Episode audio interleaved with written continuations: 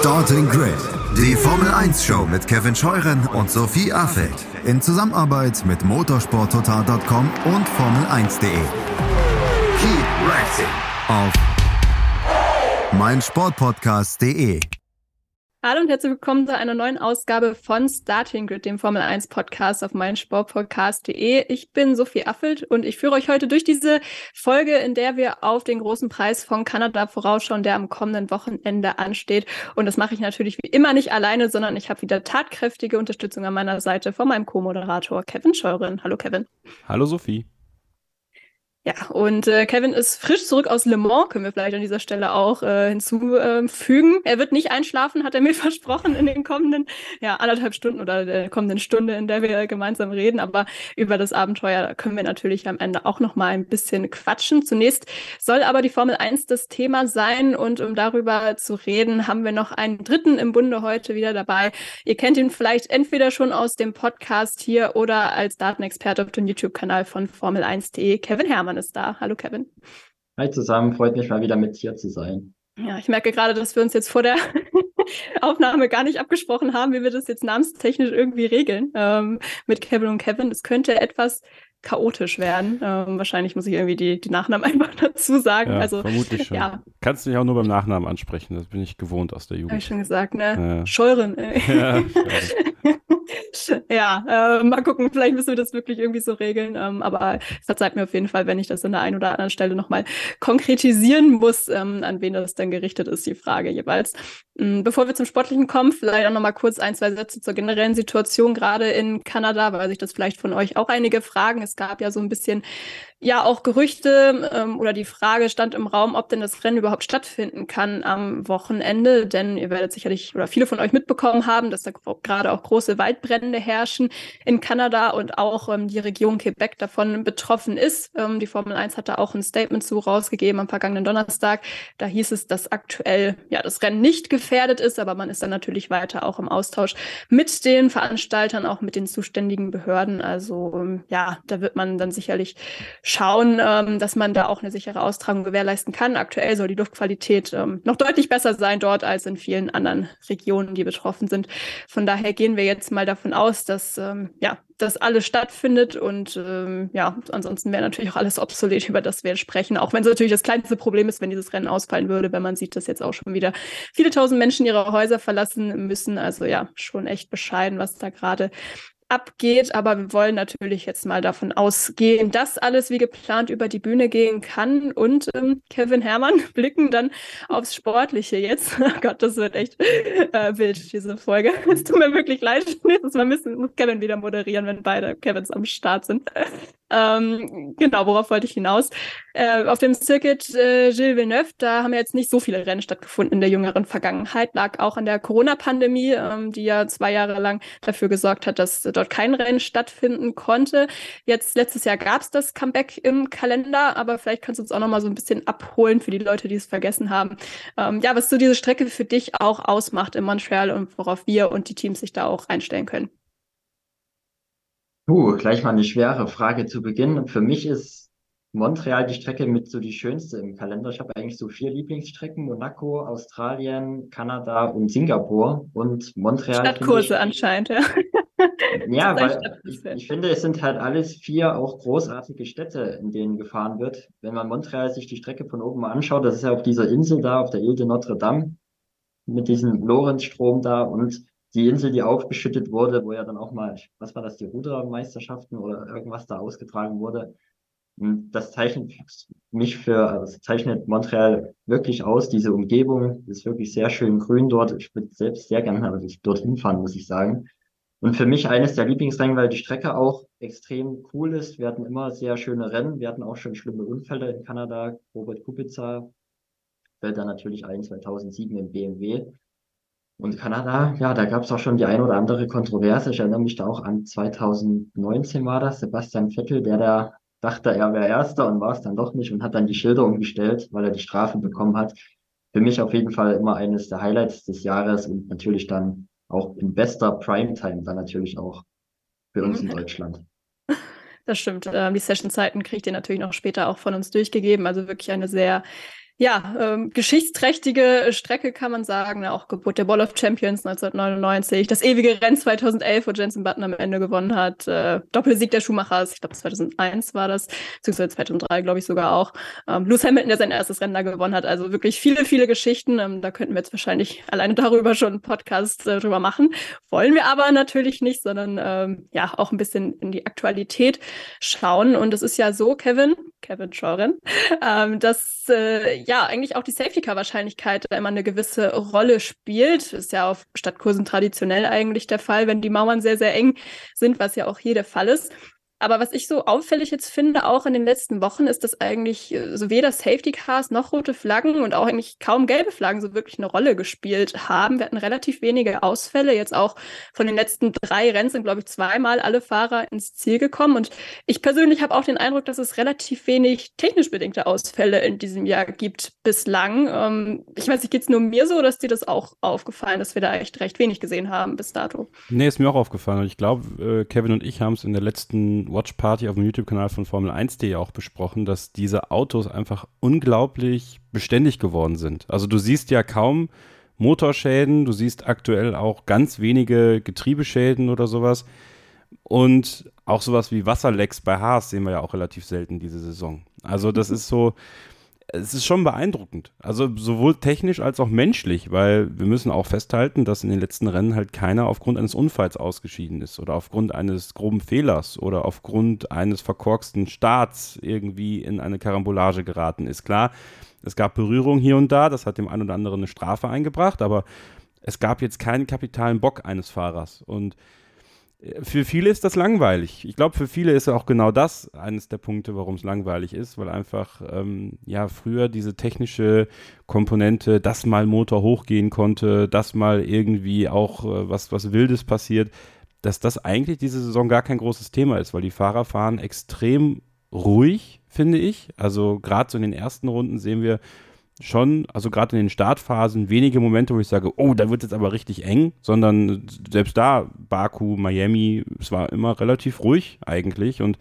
das Schöne an Kanada ist ja, dass diese ersten zwei Kurven dann doch ein bisschen besonders sind, ja, weil sie doch ein bisschen anders angefahren werden müssen als so andere Kurven im Kalender. Und dann diese zweite Schikane, da wo der Vettel-Hamilton-Vorfall war, ja auch noch so seine eigene Herausforderung in der ersten Runde bietet. Also ich glaube, dass Kanada dieses Jahr tatsächlich ein bisschen anders sein wird und wir da dann auch wieder gelbe Flaggen, hoffentlich keine rote Flagge sehen und vielleicht das ein oder andere Safety Car. Ja, also wie gesagt, auch nochmal zu den technischen Ausfällen. Ich finde das auch irgendwie beeindruckend. Also klar, heutzutage ist es jetzt eh nicht mehr so ein Thema, wie du eben auch schon gesagt hast, aber ähm, ich glaube, letztes Jahr, da waren schon auch extrem viele, muss man dann vielleicht auch dazu sagen. Ich glaube, genau. über 35 Ausfälle hatten wir da nur technisch bedingt. Und jetzt, ich hatte das mal vorhin grob durchgezählt. Ich hoffe, ich habe mich da nicht verzählt. Das ist ja auch mal ein bisschen die Frage, was man da jetzt reinzählt und was nicht. Da sind es bislang, glaube ich, sechs, so nach grob dem ersten Saisondrittel. Also schon deutlich weniger als in den vergangenen Jahren. Also ähm, ja, schon beeindruckend. Wobei natürlich Alpine letztes Jahr auch sehr viele dazu beigetragen hat. Das muss man natürlich auch sagen. Also da haben sie auf jeden Fall an der Front sehr gut gearbeitet. Ähm, darf man ja auch unter dem Engine Freeze ist an der Zuverlässigkeit arbeiten. Von daher, ja, zumindest was den Motor betrifft. Ne? Also auch da so oder so gute, gut die Probleme in den Griff bekommen. Ähm, war ja aber auch nicht nur das, der Motor da das Problem. Ähm, Kevin Herrmann, äh, Kevin hat es jetzt eben auch schon angesprochen, ähm, dass die Fahrer sehr, sehr ruhig sind. Ich habe das auch so ein bisschen bei unserer Telegram-Gruppe gelesen, nach dem Rennen auch in Barcelona, wo das allerdings weniger als Lob aufgefasst wurde, sage ich mal, sondern auch ein bisschen vielleicht kritisch gesehen wurde mit Blick auf die Spannung, weil ja doch einige den Eindruck hatten, dass es auch recht wenige Duelle in diesem Jahr gibt und auch wenig Fahrer wirklich mal reinhalten, was dann natürlich auch nicht unbedingt zur Spannung beiträgt. Ist das auch so ein Eindruck, den du teilst? Und ist es vielleicht dann auch so eine kleine Auswirkung des, des Budget Caps, die wir da haben, auf negativer Seite?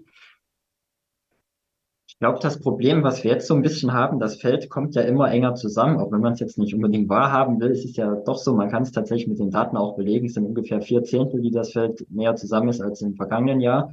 Und das Problem ist einfach, wenn alle ungefähr gleich schnell sind, wir sehen das bei Mercedes, Aston Martin, Ferrari, wenn die alle die gleiche Rundenzeit fahren, äh, dann kann logischerweise im Rennen auch keiner überholen, weil du brauchst ja immer so ein bisschen ein Pace-Delta oder ein Reifen-Delta, damit du vorbeikommst, weil die Dirty Air gibt's ja natürlich immer noch. Das heißt, du musst da ich sage jetzt mal auf der Strecke in Kanada, wird es vielleicht eine halbe Sekunde schneller sein pro Runde, vielleicht auch nur drei Zehntel, dass du da vorbeikommst. Aber wenn alle gleich schnell sind, passiert das eben nicht. Und im Mittelfeld ist es auch ziemlich eng. Wir sind halt auch alle ziemlich gleich schnell und deswegen kommt es dann häufiger auch mal zu DRS-Zügen. Und das ist dann vielleicht auch so ein Grund, warum da aktuell vielleicht nicht so überholt wird. Am Start glaube ich, das ist, denke ich, meine persönliche Meinung eher Zufall aktuell, dass es jetzt einfach mal eine Reihe von Starts ist, wo nichts passiert ist. Wir haben das aber dann auch in Melbourne gesehen, dass es da auch mal ganz schnell anders gehen kann. Das sind ja dann, ich weiß gar nicht, wie viele Autos sind dann ausgefahren am Ende, ich glaube schon so neun, acht, neun oder so. Hatten wir da dann schon ziemlich viele Ausfälle, deswegen das kann sich auch ziemlich schnell ändern. Und am Start in Kanada ist einiges möglich. Ich erinnere mich da an den Start von Sebastian Vettel 2016, absoluter Raketenstart weil eigentlich ist der Weg zur ersten Kurve ja gar nicht so lang, aber er hat es da wirklich geschafft, beide Mercedes, die auf 1 und 2 waren, zu überholen, hat dann lange das Rennen angeführt, bis dann Ferrari natürlich wieder mit der Strategie verbockt hat und den Sieg weggeschmissen hat. nichts Neues, hat sich nichts geändert die letzten Jahre, leider, der Seite. Ähm, wenn wir jetzt schon bei Spannungsfaktoren sind und so weiter, ähm, also Pirelli, die wurden ja auch ein bisschen kritisiert, weil sie sehr ja, konservativ teilweise auch an die Reifenwahl rangegangen sind in diesem Jahr. Wir haben ja echt viele Einstopprennen gesehen, da war Barcelona jetzt echt fast schon eine große Ausnahme, muss man sagen. Ähm, Anschlussfrage an dich, Kevin. Ähm, jetzt bringt äh, Pirelli die Rei weichsten Reifenmischungen mit, den C3 bis C5. Erwartest du trotzdem, ähm, dass es auf ein Einstopprennen hinausläuft oder könnte da vielleicht der ein oder andere auch einen Zweistopper versuchen? Kanada war historisch gesehen immer ein Einstopprennen, weil es eben der Asphalt ziemlich glatt ist, der Reifenverschleiß wird keine Rolle spielen. Was so ein bisschen dagegen spricht, ist das Boxenstopp-Delta. Es ist tatsächlich eines der geringsten Boxenstopp-Deltas der Saison. Das liegt einfach daran, man kürzt ja diese letzte Schikane ab. Man heizt ja quasi gerade durch in die Boxengasse und kürzt dann auch die erste Kurve noch ab und fährt dort geradeaus. Das heißt, man verbringt nicht viel Zeit in der Box oder beziehungsweise man verliert nicht viel Zeit beim Reifenwechsel. Trotzdem hat es die Teams kaum dazu bewogen, in der Vergangenheit mehrere Stops hinzulegen. Ich glaube jetzt, die erste Saisonrennen, da waren sehr viele Stadtkurse dabei, sehr viele Strecken mit glatten Asphalt. Wir hatten wirklich fünf Einstopprennen, zumindest auf dem Papier. Von Saudi-Arabien bis Miami war das, bis hier, oder nee, Quatsch, bis Monaco, jetzt in Barcelona dann mal wieder zwei Stopprennen. Ich glaube, das könnte sich dann ändern auf den nächsten Strecken. Da kommen ja dann mehr so Streckencharakteristiken wie Barcelona, wenn wir da so Silverstone, Österreich und an diese Strecken denken. Deswegen glaube ich, Kanada wird nochmal ein Einstopprennen und danach könnte es dann in der Hinsicht auch wieder besser werden. Warten wir mal ab. Vielleicht gibt es ja doch das ein oder andere ähm, chaotische Rennen. Auch vielleicht auch wieder ein bisschen Regen. Ich glaube, aktuell ist es gar nicht zwingend so angesagt, aber man weiß ja nie in Kanada. Ich erinnere mich, letztes Jahr hat das auf jeden Fall auch eine gute Rolle gespielt. Gerade auch im Qualifying hatten wir am Ende eine sehr interessante Startaufstellung auch. Ähm, ansonsten, glaube ich, kann man sagen, Kevin, Kevin Scheuren, ist Red Bull wohl wieder der große Favorit auf den Sieg. Ich glaube, darüber müssen wir eigentlich auch gar nicht groß diskutieren. Das Einzige, was Max Verstappen vielleicht stoppen kann, ist vielleicht die Wall of Champions, aber ich glaube, auch da hat es jetzt länger keinen erwischt und erst recht kein Weltmeister. Und äh, richtig gönnen tut man ihm das natürlich an sich auch nicht, auch wenn es für die Spannung jetzt nicht so, ähm, ja, nicht so schlimm wäre, sage ich mal. Und äh, sollte es keinen Zwischenfall geben, dann könnte ja ein recht besonderer Sieg für Red Bull anstehen. Und es könnte der 100. in der Teamgeschichte werden. Du verfolgst die Formel 1 jetzt auch schon ein paar Jährchen länger. Hättest du vor ein paar Jahren gedacht, dass die mal in diese Sphären auch kommen irgendwann? Also ich glaube, ganz zu Beginn ihrer Formel 1-Zeit nicht so wirklich. Also da haben sie sich ja doch auch ein bisschen schwer getan, waren ja eher so ein Mittelfeldteam. Und ich glaube, dann war es eben eine glückliche Fügung aus einem Sebastian Vettel, äh, Adrian Newey, der da ein Auto gebaut hat und ein Renault-Motor, der extrem gut funktioniert hat. Und dann eben ja auch Max Verstappen im Anschluss. Ja, also die haben sich ja quasi ja die Klinke in die Hand gegeben, was das angeht. Und äh, diese glückliche Fügung musst du auch als Team erstmal haben. Plus äh, einfach ja irgendwo eine Ära zu prägen in der Zeit, als Vettel da war und jetzt vielleicht die zweite Ära zu prägen. Ich denke, das zeigt ja auch nur, dass dieses Team wirklich herausragende Ingenieure hat, äh, eine gute Teamführung. Man muss Christian Horner jetzt nicht mögen, finde ich. Aber man muss, finde ich, neidlos anerkennen, dass er da äh, sehr gut ein sehr gutes Team führt und es auch wirklich äh, sehr beständig macht. Und ich glaube, Beständigkeit ist ein wichtiges Stichwort bei Red Bull. Also, dass alles wirklich sehr beständig gelaufen ist über die vielen Jahre, sicherlich auch ein Anteil daran hat Dietrich Mateschitz gehabt, der, dem das ja wichtig war, ne? mit Dr. Helmut Marko da gemeinsam dieses, dieses Trio, Marco, Horner, Mateschitz, ich glaube, das hat Red Bull ganz schön gut getragen, was so Führung angeht. Und dann auch ein super Junior-Programm gehabt, wo ja auch nicht nur Max Verstappen immer gewonnen hat oder nicht nur Sebastian Vettel, sondern eben auch ein Daniel Ricciardo später, Mark Webber sowieso, ähm, der jetzt nicht kein Red Bull Junior-Fahrer war, aber später ja dann auch, äh, ja, keine Ahnung, sie waren jetzt zwar keine Grand Prix-Sieger bei Red Bull, aber Quert, Gasly und Co., die halt auch ihre Chance bekommen haben und bei anderen Teams dann halt ihre Erfolge gefeiert haben oder eben nicht. Ähm, und äh, ja, es ist ein Riesenschritt für Red Bull Racing. Es ist schade, dass Dietrich Mateschitz das nicht miterlebt, weil ich glaube, das wäre was gewesen, worauf er sehr stolz gewesen wäre.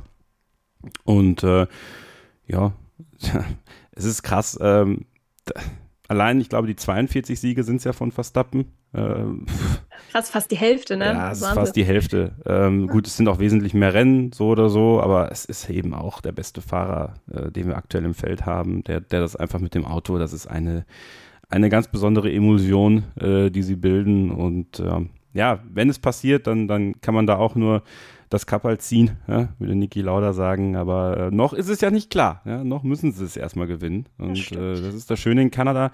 Da sind schon ganz andere gescheitert. Äh, also nicht nur in der Wall of Champions, sondern auch ein Reifenplatz. Ich glaube, es war Mansell damals, dem der Reifen geplatzt ist.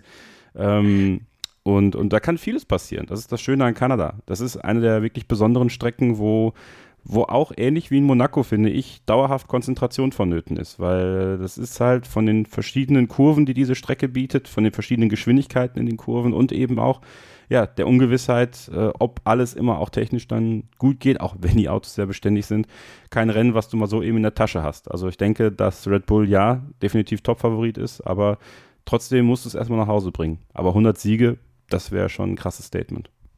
Und wir müssen uns wahrscheinlich nichts vormachen, wenn es dann in Kanada nichts wird. Dann, was kommt dann nach Österreich? Das wäre natürlich äh, eigentlich fast noch ja, besser, muss man sagen, für die Geschichte, wenn sie ja. in Österreich dann äh, den 100. Sieg auf dem Red Bull Ring feiern könnten. Das wäre, ja, äh, würden sie, glaube ich, auch nehmen. Aber ich glaube, also ne, über einen Kanada-Sieg werden sie sich jetzt auch nicht beschweren. Also von daher warten wir mal ab. Ähm, ich habe auch mal auf die ewige Bestenliste so geschaut, was Siege bei den Teams angeht. Es äh, fehlen jetzt auch nur noch 14 Siege, um mit Williams ähm, gleichzuziehen. Die stehen aktuell auf Platz 4, Red Bull also gerade fünfter in dieser Liste, was die meisten Siege angeht. Und es fehlen auch nur noch, in Anführungszeichen, 25 Siege auf Mercedes. Ähm, also da jetzt auch nicht mehr ewig weit weg, ähm, wenn das mit, der, mit den ganzen Siegen aktuell so weitergeht. Und Ferrari, gut, ähm, die sind unangefochten an der Spitze noch vor McLaren, 242 Siege. Also da wird es dann doch noch ein bisschen äh, ja, dauern, äh, wenn man das dann überhaupt irgendwann mal einholen wird. Ähm, Nochmal auch Anschlussfrage an dich, Kevin, weil du eben auch schon gesagt hast, es ist natürlich so, dass wir aktuell viel, viel mehr Rennen haben, auch heutzutage. Glaubst du, dass wir in ein paar Jahren trotzdem auch so, ich sag mal, ehrfürchtig über Red Bull reden, wie wir heutzutage über die Erfolge von, keine Ahnung, Williams oder McLaren aus den 80ern und 90ern beispielsweise reden? Oder ähm, ja, spielt es vielleicht heutzutage einfach gar keine Rolle mehr, weil eben die Zuverlässigkeit viel größer ist, weil wir mehr Rennen haben, etc. Das ist eine sehr interessante Frage. Ist auch die Frage, ob wir irgendwann mal so ehrfürchtig über die Leistung von Mercedes sprechen werden äh, von, in den letzten Jahren. Ähm, ich glaube, so ein bisschen muss erst, müssen erst die Fahrer, die das geleistet haben, weg sein, äh, damit wir das machen. Weil gerade in den letzten Jahren, finde ich, ist es sehr aufgeheizt. Also man sieht es ja in den Kommentarspalten auch, entweder vom Podcast oder von den, von den Videos von, von Formel1.de. Lobst du Max Verstappen, nennen sie dich einen Verstappen-Fanboy. Lobst du Lewis Hamilton, nennen sie dich einen Lewis Hamilton-Fanboy. Ähm, der eine findet den anderen scheiße, der andere findet dich scheiße, weil du den gut findest, weil du ihn lobst. Äh, ich glaube halt, dass, dass das so ein Thema sein wird, was wir in 10, 20 Jahren vielleicht mal besprechen werden. Und dann bin ich 100% der Meinung, ja, weil genau das sollte es nämlich sein. Weil wir reden ehrfürchtig über die Leistung von Michael Schumacher. Äh, wir reden ehrfürchtig eben über äh, Williams, über McLaren, über Post, Senna und Co. Warum sollen wir nicht irgendwann auch so über Hamilton, Verstappen, Red Bull und Mercedes sprechen? Ähm, weil das ist einfach in unserer Generation was ganz Besonderes, äh, die miterleben zu dürfen. Ähm, und wir wissen ja nicht, was in der Zukunft noch sein wird. Und wenn äh, es jetzt so läuft, wie es läuft, dann könnte Verstappen ja in den nächsten Jahren doch einige Titel einsammeln und einige Siege feiern und dann sprechen wir wieder über ganz neue Rekorde. Also leider ist, finde ich, die, die Formel 1 Community, auch ich nehme mich da nicht raus, äh, durch die Toxizität, äh, die es dann doch manchmal gibt, ein bisschen schwierig hin und wieder, an manchen Tagen mehr, an manchen Tagen weniger.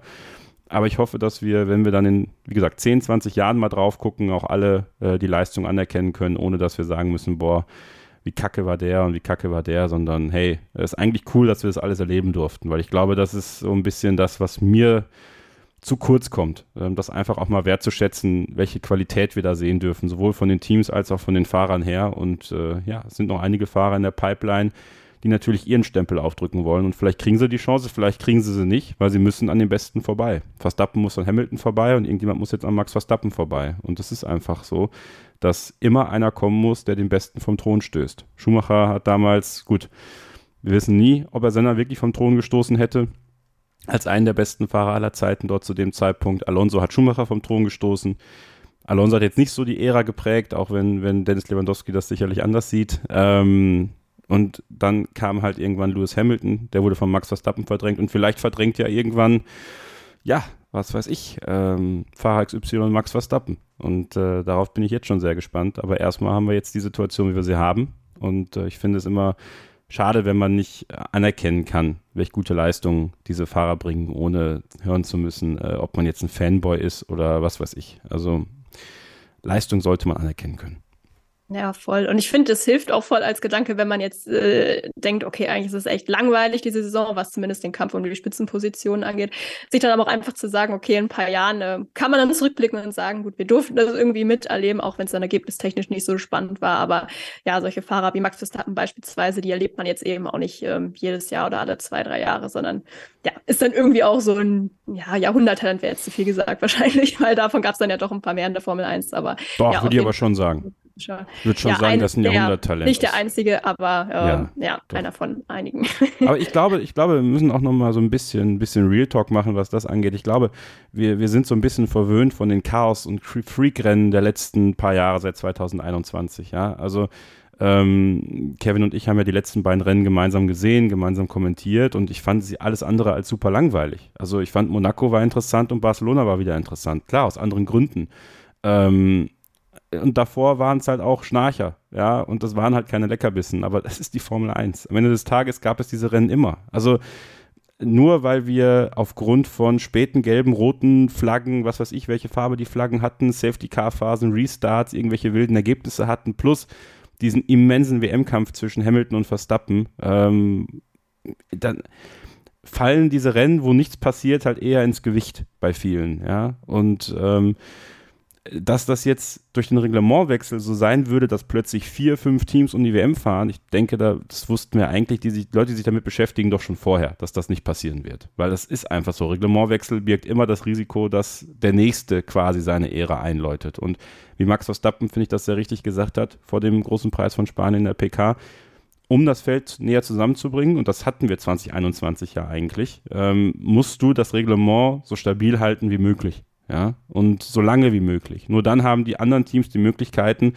aufzuschließen. Und das ist, glaube ich, die größte Aufgabe der FIA und der Formel 1, ähm, das hinzubekommen, dass man das Reglement jetzt sehr lange sehr stabil hält und so dann auf Perspektive wirklich versucht, ein sehr, ja, Feld auf Augenhöhe, sage ich mal, irgendwie zu generieren. Und dann ja, müssen wir halt gucken, äh, ob es langweilige Rennen gibt oder ob es wieder so Freak-Rennen gibt, weil ich finde auch nicht jedes Freak-Rennen war ein geiles Rennen äh, weil manchmal passierte einfach zu viel auch für mich. Also es war einfach dann so, du weißt ja gar nicht, wo du ansetzen sollst, auch das später dann zu besprechen. Ja, ähm, ja das war wirklich Wahnsinn, 2021 teilweise. Von, ja, von daher so, ich meine, klar, wir sehen das aus einer anderen Warte vielleicht auch. Ähm, ich finde, Kevin zum Beispiel bringt da ja noch eine ganz neue Perspektive jetzt für unsere Berichterstattung ein, weil er ja wirklich sehr auf die Daten schaut und sehr auf die Strategien und die Möglichkeiten und so durch die Kommunikation mit ihm habe ich auch ein viel besseres Verständnis dafür bekommen. So und interessiere mhm. mich jetzt viel mehr noch dafür eigentlich als als vorher, weil mir das auch durch das, was er mir zeigt,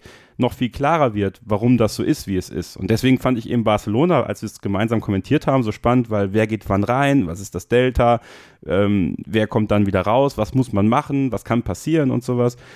Und das sind halt auch so, so Faktoren. So, und da kommen wir, glaube ich, immer mehr hin. So, und, und eben, klar, das Wetter kann ein, ein Beispiel sein wie Monaco, dass es nochmal spannend wird und aufregend wird und irgendwann werden wir auch wieder so einen WM-Kampf haben wie 2021, der äh, hoffentlich nicht so negativ persönlich verläuft, sondern vielleicht ein bisschen fairer, sowohl auf der Strecke als auch neben der Strecke. Und dann ähm, reden wir dann wieder darüber, so eine krasse Saison erlebt zu haben. Aber ich glaube, Jetzt gerade ist einfach ein bisschen schwierig, ja. Und äh, trotzdem finde ich, ist die Formel 1 alles andere als langweilig, weil ähm, trotzdem hört ihr diesen Podcast, trotzdem schaut ihr die Formel 1, entweder auf der Watch Party oder bei Sky oder im ORF oder wo auch immer äh, und lest auf Formel1.de Artikel. Ja. Wenn das nicht so wäre, dann würde keiner hören, keiner lesen, keiner gucken. So, und dann hätten wir ein Problem. Aber ganz so langweilig kann es ja doch nicht sein, wenn doch viele von euch gucken, hören und lesen.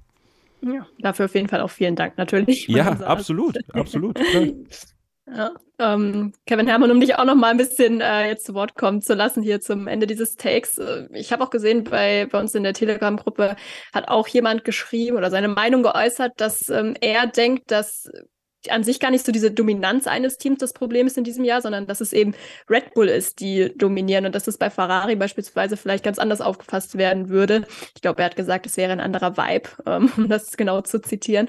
Ähm, wie ist deine Meinung da? Also glaubst du auch, dass es dann weniger Aufschrei geben würde, wenn jetzt Ferrari dominieren würde statt Red Bull? Kann ich mir schon vorstellen, weil es ja schon sehr, sehr viele Ferrari-Fans gibt, über die komplette Welt verteilt und auch in Deutschland. Red Bull Mercedes da jetzt in der Vergangenheit vielleicht eher nicht so. Wobei ich glaube, dass Dominanzen generell über einen langfristigen Zeitraum nicht gut für die Formel 1 sind, für das Spannungselement. Und ich glaube, dass wir dann in den letzten Jahren so ein bisschen verwöhnt wurden, gerade auch mit der Saison 2021. Da gab es ja wirklich kein nicht spannendes Rennen. Es war ja irgendwie immer was los. Selbst die langweiligen Rennen hatten ja trotzdem irgendwas zu bieten bei Hamilton gegen Verstappen. Wenn wir uns mal auch das Jahr davor anschauen, 2020, da war ja Ferrari so schlecht.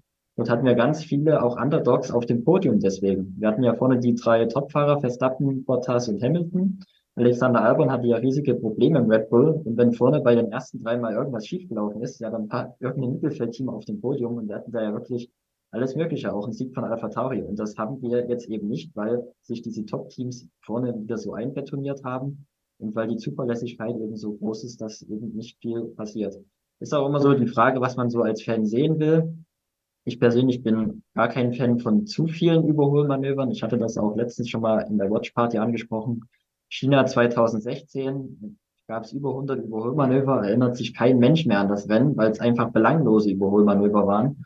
Und es ist dann immer die Frage, was man dann so haben will. Ich mag es gern strategisch. Für mich persönlich war Barcelona jetzt eines der ja, schwierigsten Wochenenden der Saison, weil einfach so viel los war, datentechnisch schon am Freitag ähm, in den Long Runs und dann natürlich auch im Rennen, viele Stops und so weiter. Deswegen muss da jeder selbst wissen, was er da so sehen möchte. Klar ist aber, dass das jetzt eher so die Formel 1 ist, wie wir sie auch in der Vergangenheit gekannt haben und so die letzten Jahre 2021, 2020 da so ein bisschen die Ausreißer vielleicht waren. Ja, irgendwie ist gefühlt ja immer ein bisschen der unbeliebt, sage ich mal, der gerade erfolgreich ist oder sehr lange erfolgreich ist. Vielleicht ähm, kann man es eher so sagen. Gut, bei Ferrari kann ich es jetzt nicht beurteilen, weil ähm, die kenne ich nicht aus erfolgreichen Zeiten. Aber bei Mercedes war es ja jetzt gefühlt auch nicht viel anders. Dann am Ende, ja, also da war ja auch, da waren glaube ich auch nicht mehr allzu viele, die das dann noch äh, viel mehr Jahre hätten sehen wollen. Deswegen ähm, ja, ist das wahrscheinlich ein Stück weit normal, auch wenn es vielleicht nicht unbedingt fair ist, weil sich die Teams das ja auch irgendwie hart erarbeiten. Aber es ist eben so, wie es ist. Ähm, ja, da spricht dann der Wunsch äh, nach Spannung dann vielleicht auch aus den Leuten, dann auch verständlicherweise teilweise. Ja, ich würde sagen, wir machen mal an der Stelle eine kurze Pause und dann schauen wir gleich mal auf die üblichen Teams, die da um die Podiumsplätze kämpfen. Und es gab ja auch noch eine Transfermeldung ähm, in der vergangenen Woche zum Thema Sauber beziehungsweise noch Alfa Romeo. Darüber können wir dann auch gleich hier noch sprechen im nächsten Take bei Starting Good, dem Formel 1 Podcast auf meinsportpodcast.de. Hey, Malte Asmus von meinsportpodcast.de hier. Ab März geht's weiter mit unseren 100 Fußballlegenden. Staffel 4 bereits. Freut euch auf Zlatan Ibrahimovic, Michel Platini, Cesar Luis Minotti, Paolo Maldini, um nur mal vier zu nennen. Und bis wir mit der vierten Staffel kommen, hört doch einfach noch mal rein in die bisherigen drei Staffeln. Ronaldinho, Sepp Meyer, Gary Lineker, Lothar Matthäus und viele weitere warten da auf euch. 100 Fußballlegenden. Jetzt. Überall, wo es Podcasts gibt. Willkommen zurück zu Starting Grid und der Vorschau auf den großen Preis von Kanada. Schön, dass ihr weiter mit dabei seid hier bei uns. Ähm, ja, im letzten Jahr, da hat Max Verstappen, wo wir gerade eben schon von Dominanz geredet haben, auch dieses Wochenende zu einem Großteil dominiert, zumindest bis kurz vor Schluss. Da hat nämlich Yuki Tsunoda ein Safety Car ausgelöst und dann hat Carlos Sainz dem Niederländer doch nochmal ordentlich Feuer unterm Hintern gemacht, kann man äh, sagen, weil er da auf frischen Reifen unterwegs war. Ähm, Verstappen konnte dann aber den Vorsprung dann, ich glaube, knapp eine Sekunde noch über die Ziellinie Linie retten. Und jetzt ist dann eben die Frage, wer kann ihn denn in diesem Wochenende gefährlich werden, Kevin Scheuren? Also, ähm, falls ihm jemand gefährlich werden kann, wir haben es jetzt eben gesagt, unter normalen Umständen vermutlich nicht, aber wenn wir jetzt mal davon ausgehen, dass alles glatt läuft, ohne große Zwischenfälle, ähm, was denkst du, wer würde da am, am nächsten rankommen von den übrigen Teams dahinter?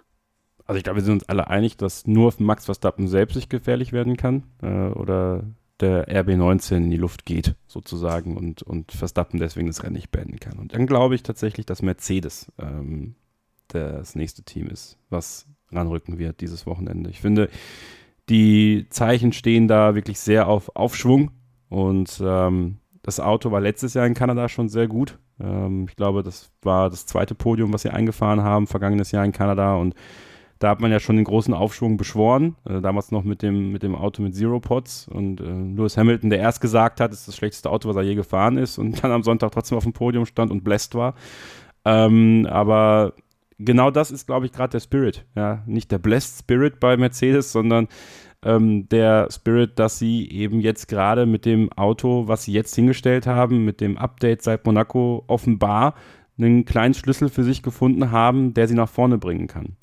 Und dann wird es auch hoffentlich für Mercedes nicht zu heiß äh, in Kanada. Das passt dem Auto auch ganz gut. Ähm, das passt Aston Martin zum Beispiel nicht so gut. Deswegen könnte es durchaus sein, dass das ein Faktor ist, der sie vor Aston Martin spült. Und ich glaube, Ferrari hat einfach gerade zu viele eigene Probleme, als dass sie jetzt äh, zwangsläufig Siegkandidat sind. Ich würde es sie natürlich gönnen.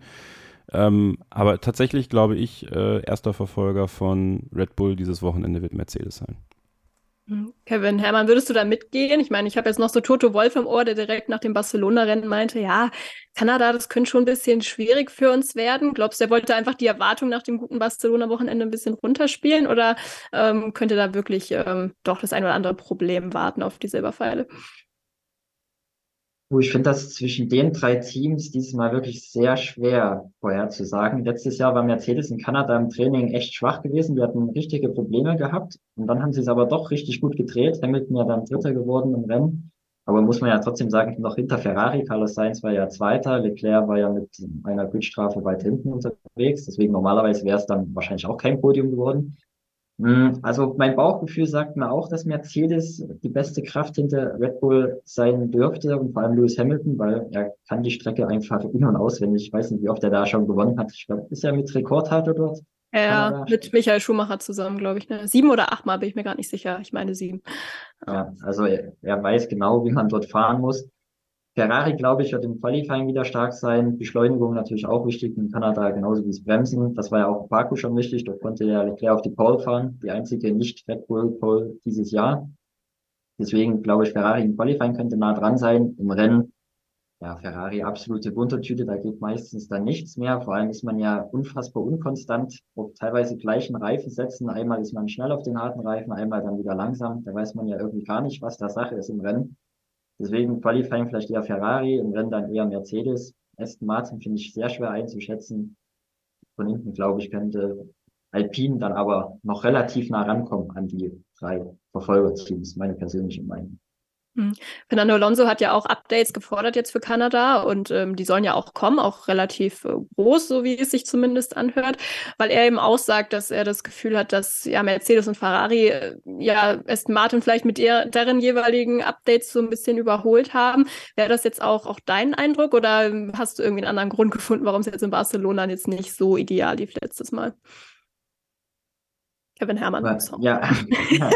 Aston Martin, also ich weiß persönlich immer noch nicht, warum es in Barcelona nicht so lief. Der Reifenverschleiß war zumindest nicht das Thema, das habe ich zumindest so ausgerechnet. Da waren sie die Besten im Feld. Eigentlich hätte Barcelona vom Papier super für Aston Martin liegen sollen. Warum es dann nicht geklappt hat, keine Ahnung. Ich glaube persönlich, es war auch nicht das beste Wochenende von Fernando Alonso. Er war ja auch im Rennen teilweise langsamer als Lance Stroll, was ja sehr untypisch ist. Normalerweise hat er immer so drei, vier Zehntel. nach dem, was ich bisher so ausgerechnet habe in der Saison.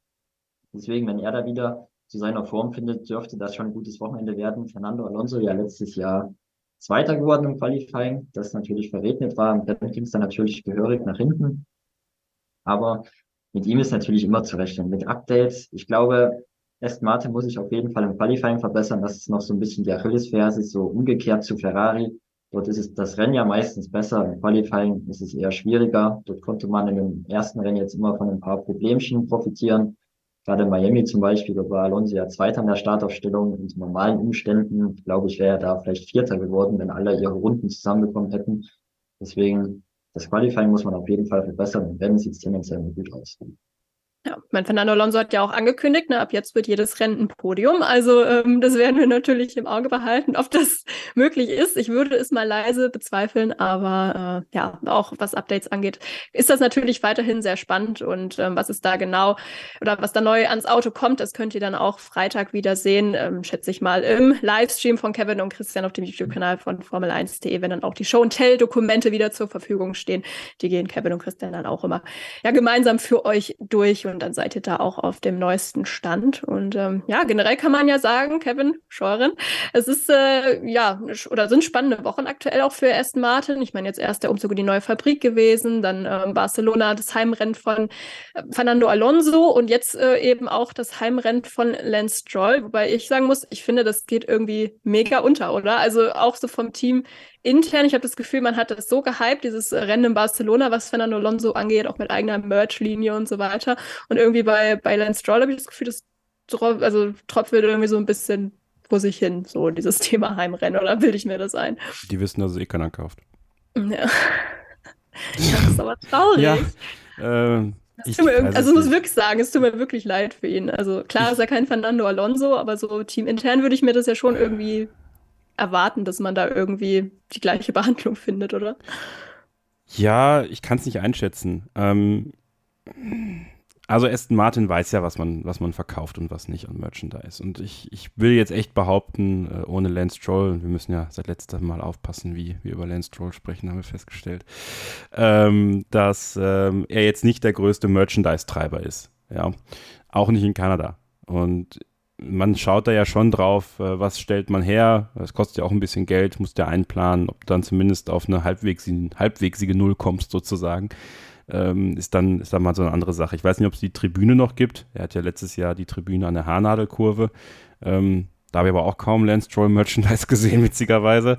Ähm, ja, es ist schade, aber es ist eben die Geschichte von Lance Stroll in seinem eigenen Team, muss man ehrlicherweise sagen. Also ähm, Erst war Sebastian Vettel der Hauptdarsteller, äh, jetzt ist es Fernando Alonso. Aber das hat sein Papa ihm halt auch so hingesetzt. Ja? Also er hat den Vorteil, dass, dass er immer im Aston Martin fahren darf, so er denn selber die Lust nicht verliert oder er, weiß ich nicht, kapitale Böcke baut und der Druck so groß wird auf ihn, dass selbst sein Vater nicht mehr anders kann, als ihn vor die Tür zu setzen. Und dann hat er halt ehemalige Weltmeister neben sich, ja, die dann doch zwei, drei Klassen, vier Klassen über ihm stehen. Und das macht es natürlich nicht einfach. Und das macht es auch beim Heimrennen nicht einfach, weil wie sieht das für Fernando Alonso aus, der gerade in gewisser Weise um die WM fährt? Ähm, und soll er sich dann auch äh, beugen und Lance Stroll helfen bei seinem Heimrennen? Ich meine, am Ende wird das wieder machen, vielleicht mit einem schnippischen Kommentar, weil er selber nicht auf die Kette bekommen hat am Wochenende. Ähm, aber ja, mir tut es auch ein bisschen leid für Lance Stroll, muss ich sagen. Ich kann aber ehrlicherweise auch nicht einschätzen, dafür bin ich, bin ich wirklich nicht äh, zu oft auf kanadischen Webseiten unterwegs, äh, welches mediale Feedback Lance Stroll in seiner eigenen Heimat bekommt. Ja, der kommt ja, glaube ich, sogar aus Montreal, äh, zumindest ja, aus Quebec. Ähm, ja, mhm. spricht auch Französisch, ähm, hört man selten, aber spricht er fließend logischerweise, ist ja da die Hauptsprache. Ähm, mal gucken, vielleicht kann man da noch ein bisschen was generieren. Ähm, und ansonsten müssen wir ehrlich sein, äh, der fällt ja dann doch schon sehr ab gegen Fernando Alonso. Und ähm, ob du dann unbedingt das so promoten möchtest, keine Ahnung. Selbst, selbst als ja, Team überlegst du dir das. Also nicht mal Nicolas, doch, hatte Nicolas Latifi äh, bei Williams Fan-Merchandise für, fürs Heimrennen? Ich glaube auch nicht. Weiß ich nicht. Eine Tribüne kann ich mich dran erinnern. Genau, ja, die Tribüne, auf der hätte ich gern gesessen. Ja. ja ist auch die bessere eigentlich als die Haarnadelkurve, finde ich. Äh, finde ich interessanter, gerade beim Start. Ähm, ja, ich würde Lance Stroll, weißt du, was ich Lance Stroll gönne? Nicht, dass er noch mehr Merchandise bekommt, sondern dass er Fernando Alonso einfach mal schlägt bei seinem Heim Grand Prix. Das wäre doch was. Aus eigener Kraft. Ja, das, das wäre doch toll. Weil das wäre doch was Schönes. Viel schöner wäre das doch noch als, als äh, eigene Kappen mit Ahornblatt drauf. Absolut. Das war ja nur ein Beispiel. Nein, aber du hast vollkommen recht. Nein, das ist, das ist ein guter Punkt. An den habe ich noch gar nicht, selber gar nicht gedacht und noch gar nicht selber so wirklich verstanden, dass es da nichts gibt für ihn. Ähm, aber es ist ein guter Punkt. Aber viel schöner wäre es für ihn, glaube ich, wirklich, wenn er Alonso mal schlägt auf der Strecke. Ähm, das, äh, das würde mich noch viel mehr für ihn freuen. Ja. Ich habe jetzt parallel ein bisschen geguckt. Es gibt ein äh, limitiertes Lance Stroll T-Shirt, steht jetzt aber nichts speziell mit, mit Kanada oder so. Und irgendwie habe ich das Gefühl, wenn ich das jetzt hier nicht falsch äh, sehe, dass ähm, auch ungefähr die, man kann ja auch so Fahrer auswählen, jeweils bei, bei den Merch-Seiten, ähm, von wem man dann Merch haben will. Und da ist, glaube ich, Lance Stroll irgendwie eine Seite und Fernando Alonso vier. Hm. Aber gut, eben, da muss man eben auch schauen, was sich verkauft. Das ist dann halt irgendwie auch wirtschaftlich. Aber ich habe schon Leute mit Lance Stroll Merchandise an der Strecke gesehen. Also so ist es nicht. Gibt ja. nicht niemanden, der, also es gibt, gibt schon, jeder kauft von jedem so ein bisschen was. Aber auch Latifi-Merchandise letztes Jahr ins Bar gesehen. Also ist nicht so, dass nicht verkauft wird, aber naja, definitiv weniger als von Fernando Alonso. Da habe ich selbst in Le Mans äh, super viel Fernando Alonso Merchandise gesehen, auch von Aston Martin. Ich habe auch letztens Latifi Merchandise verschenkt sogar, ja. Also der bleibt auch noch aktuell, auch wenn er nicht mehr in der Formel 1 fährt. Ja, finde ich auch ja. sehr schön. Ach, hatte schon was, Nicolas Latifi. Ist ein netter Kerl, muss man sagen. Das kann ja. man ja ähm, ne, auch ähm, nicht immer nur auf die Leistung irgendwie reduzieren, dann in dem Fall. Ja. Äh, ja, ich würde sagen, ein bisschen äh, vom Thema Leistung abgekommen. Die Top 3 Teams äh, sind wir jetzt ganz gut äh, durchgegangen und ähm, ja, können dann vielleicht auch nochmal auf ein, zwei Meldungen der letzten Woche schauen. Ähm, Mercedes und Ferrari, die sind ja auch nicht direkt aus Barcelona abgereist am oder am vergangenen Rennwochenende, sondern sind ja auch noch da geblieben für einen Reifentest von Pirelli. Würden wir jetzt normalerweise vermutlich nicht drüber sprechen, aber ähm, es war ja aus deutscher Sicht ganz interessant, weil Mick Schumacher da eben auch das erste Mal am Steuer saß vom W14 14, also vom aktuellen Mercedes-Boliden. Und ähm, ja, gut, man kann jetzt auf das Zeitentableau schauen, Kevin Herrmann. Das sind jetzt äh, 2,3 Sekunden Rückstand auf die Tagesbestzeit von Carlos Sainz an dem Tag und äh, fünf Zehntel auf die Bestzeit von seinem, ja, oder von George Russell. Ich wollte gerade sagen, seinem Teamkollegen, aber dem ja, ähm, Fahrer im gleichen Auto. Das äh, war allerdings eine Zeit dann vom Vortag kann aber gleich im Atemzug oder im gleichen Atemzug dazu sagen, dass es eigentlich völlig irrelevant ist, weil wir weder Spritmenge kennen noch irgendwie äh, ja Motormodi und wir wissen doch glaube ich noch nicht mal, welche Reifen die überhaupt gefahren haben, weil ich meine, das wissen auch die Teams selbst gar nicht, sondern nur Pirelli, damit man da eben auch als Team ähm, nicht irgendwie noch wirklich testen kann und da am Ende einen Vorteil von hat. Ähm, glaubst du trotzdem, dass Mick Schumacher aus diesem Test jetzt irgendwas auch ähm, mitnehmen kann oder ähm, war das jetzt eigentlich völlig bedeutungslos für ihn? Ja, schon. Ich glaube, für ihn war es schon wichtig, dass er mal wieder zum Fahren kommt, dass er vor allem auch das Auto mal in echt spürt und dann, dann Abgleiche machen kann zum Simulator, wo er dem Team ja sehr zu helfen scheint, wie es ja nach Barcelona auch gießen äh, hat. Ich persönlich würde denken, fünf Zehntel, das klingt schon nach einem realistischen Abstand irgendwie. Also ich, ich weiß auch nicht, ob da jetzt gleiche Spritmenge oder irgendwas gleiches Programm war, aber ich halte das schon für realistisch, dass George Russell fünf Zehntel schneller ist als Mick Schumacher. Aber für ihn wichtig, dass er sich weiter irgendwie jetzt ins Spiel bringt und dann ja, auf die Chance bei Williams hofft, weil andere Cockpits glaube ich ja nicht, dass da viel um ihn mit diskutiert wird. Ja, aber Kevin, äh, Scheurende auch an dich, die, die Frage, die passt eigentlich ganz gut so an Anschluss als, äh, an das, was Kevin jetzt auch gesagt hat. Ähm, auch diese Simulatorarbeit, die ja jetzt ähm, Barcelona ja auch viel gemacht hat, ähm, die stand ja schon irgendwie im, im Fokus auch nach dem Rennen, weil George Russell und Lewis Hamilton eben auch ihn auf der Top 3 PK nach dem Rennen wirklich sehr dafür gelobt haben. Und ich bin mir sicher, dass er das auch gut gemacht hat, weil sonst würden die das wahrscheinlich auch nicht sagen.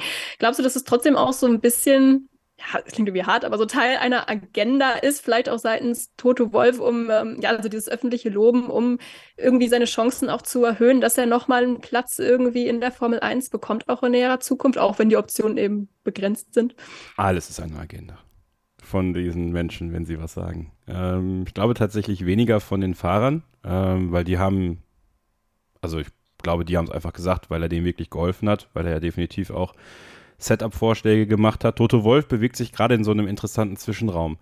Einerseits ähm, möchte er, glaube ich, aus Dankbarkeit für die Familie Schumacher, äh, für, für das, was Michael auch für Mercedes geleistet hat, aber auch äh, irgendwo natürlich, weil man sich ja doch noch als deutsches Team sieht, obwohl eigentlich kaum sie jemand als deutsches Team wahrnimmt, äh, irgendwo diese deutsche Flagge in der Formel 1 weiter repräsentieren und muss dieses Spiel, was eben auch von Sky äh, und anderen Medienvertretern gespielt wird, mitspielen. Nicht? Also Mick Schumacher muss präsent bleiben, weil Mick Schumacher der einzige Treiber für die Formel 1 in Deutschland ist. Da muss man mal wirklich mal ein Ausrufezeichen hintersetzen.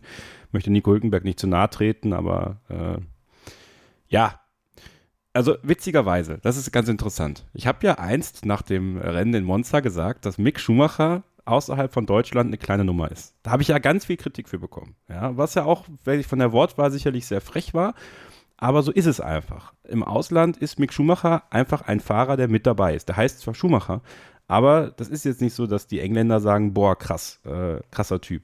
Ich glaube, bei Nico Hülkenberg ist es genau das Gegenteil. Ich glaube, dass Nico Hülkenberg in Deutschland gar nicht das große Thema ist, aber international höher angesehen wird, weil er eben schon diese Erfolge vorzuweisen hat. Pole Position, Le Mans Sieg, äh, verschiedene gute Chancen gehabt. Klar auch so ein bisschen dieses Nimbus weg, äh, dass er nie ein Podium eingefahren hat in der Formel 1. Aber trotzdem ist Nico Hülkenberg im Ausland präsenter, weil Nico Hülkenberg, finde ich, sich von Anfang an auch internationaler aufgestellt hat. Ich finde, Hülkenberg hat sich gar nicht so in diese deutsche Schiene drücken lassen, sondern er ist von Anfang an eher international gewesen.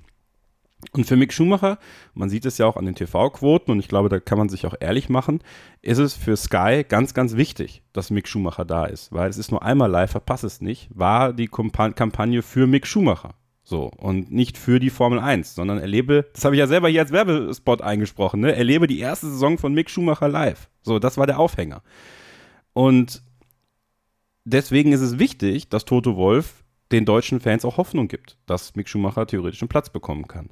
Und wenn er das natürlich machen kann, ohne lügen zu müssen, sondern sagen zu können, ja, Mick arbeitet super im Simulator mit, sorgt dafür, dass unser Auto besser wird, dann ist das doch die beste Werbung, die er machen kann. Und dann muss er hoffen, dass Logan Sargent tatsächlich für 2024 kein Cockpit mehr bekommt. Weil dann, und da bin ich bei Kevin Herrmann, äh, reden wir darüber, dass er das Cockpit bekommen wird. Da bin ich mir ziemlich sicher, dass er es dann bekommen wird, auch weil eben diese Verbindung ähm, die ja auch, äh, ja, zwar nicht öffentlich so präsentiert wird, aber meiner Meinung nach durchaus noch besteht zwischen James Fowles und äh, Toto Wolf und Mercedes und Williams, dann dazu befähigt, dass Mick Schumacher in dieses Cockpit kommen kann und sicherlich auch ein interessanter Fahrer ist, um ihn da in dieses Cockpit zu bringen. Aber das finde ich ist eine ganz interessante Frage, ob das dann, äh, wie gesagt, so als Agenda zu verstehen ist. Aber sagen wir mal so, diese positiven Leistungen im Simulator zu nutzen dafür, um den um Mick Schumachers Image so ein bisschen nochmals aufzupolieren, halte ich für sehr klug. Halte ich für wirklich sehr klug. Hm.